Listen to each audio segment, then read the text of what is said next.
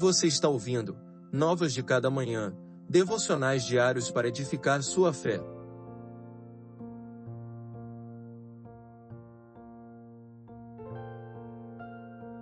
Devocional de número 121 Ouve meu clamor.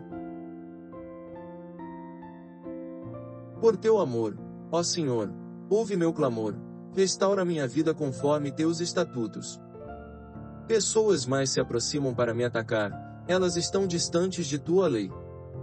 Mas tu, Senhor, estás perto, e todos os teus mandamentos são verdadeiros. Salmo 119, versos 149 ao 151. Mesmo estando cercado por homens iníquos que procuram o mal de sua alma, e rodeado de pessoas que odeiam a lei do Senhor, a fé do salmista não é abalada, seu coração ainda permanece firme e convicto na restauração plena em Deus. Seus inimigos podem estar próximos, mas o Senhor está perto e atento ao seu clamor.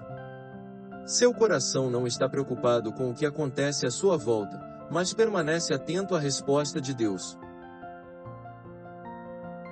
O salmista não se inquieta com o resultado dos ataques contra sua vida, pois sua alma está guardada nele, sua fé está firmada nos mandamentos eternos.